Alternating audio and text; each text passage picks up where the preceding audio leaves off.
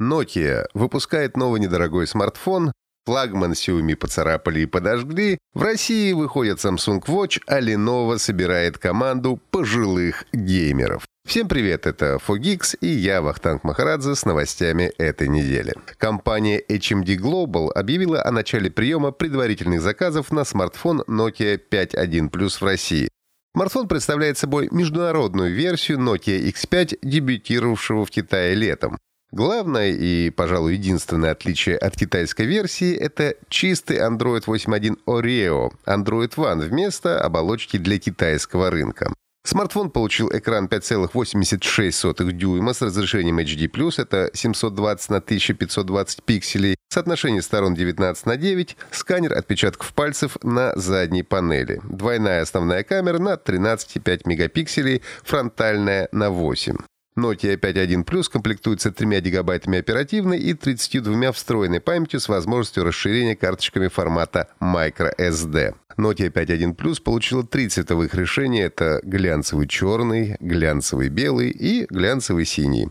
Рекомендованная розничная цена 15 990 рублей. Зак Нильсон, автор популярного YouTube-канала Jerry Eric Everything, который специализируется на поджигании, царапании и другом издевательстве над смартфонами, проверил на прочность недавно вышедший Pocophone F1 компании Xiaomi, который уже получил название самого дешевого флагмана. Экран смартфона закрыт закаленным стеклом Gorilla Glass, поэтому царапается Pocophone F1 неохотно, как и большинство других смартфонов. А вот заднюю крышку, сделанную из пластика, повредить довольно легко поэтому не рекомендует сносить смартфон без чехла. Экран довольно быстро выгорает под воздействием огня, но вскоре возвращается в исходное состояние. При попытке разломать смартфон пополам, покафон лишь немного согнулся, но не сломался. Зак Нильсон сказал, что это один из самых прочных смартфонов Xiaomi, что ему довелось тестировать. Также Xiaomi не упустили возможность потроллить высокие цены на новые айфоны. Компания представила три набора гаджетов, получивших название в соответствии с новыми моделями айфонов. Так, за цену iPhone XR предлагается смартфон Mi 8 SE, 6 ГБ э, оперативной 128 встроенной памяти, фитнес-трекер Mi Band 3, ноутбук Mi Notebook Air 12,5 дюймов и гарнитура Mi Bluetooth Headset Mini.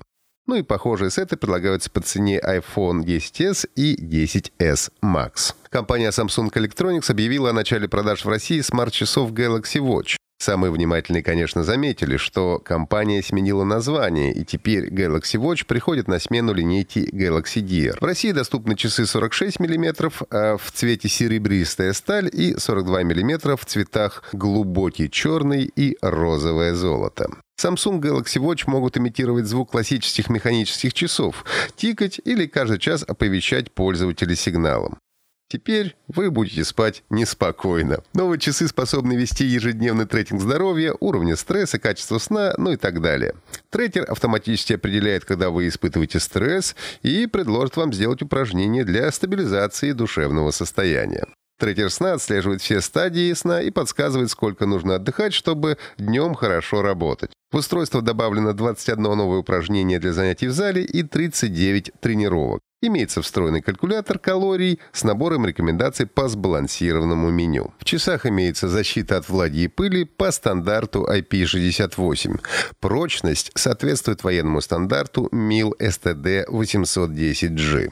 Часы уже поступили в продажу по цене от 22 тысяч рублей. Компания Lenovo объявляет о наборе российской команды по Counter-Strike Go возрастной категории 55+. На выставке Игромир 2018 на стенде Легион россиянам предстоит сразиться с командой Silver Snipers. Это седые снайперы из Швеции, которые специально прилетят в Москву для участия в этом мероприятии. Silver Snipers — это команда геймеров, самому молодому участнику, который 62 года, а самому старому — 81. Если вы чувствуете в себе силы, то можете подать заявку на участие в российской команде. Правда, принимаются мужчины и женщины не моложе 55 лет.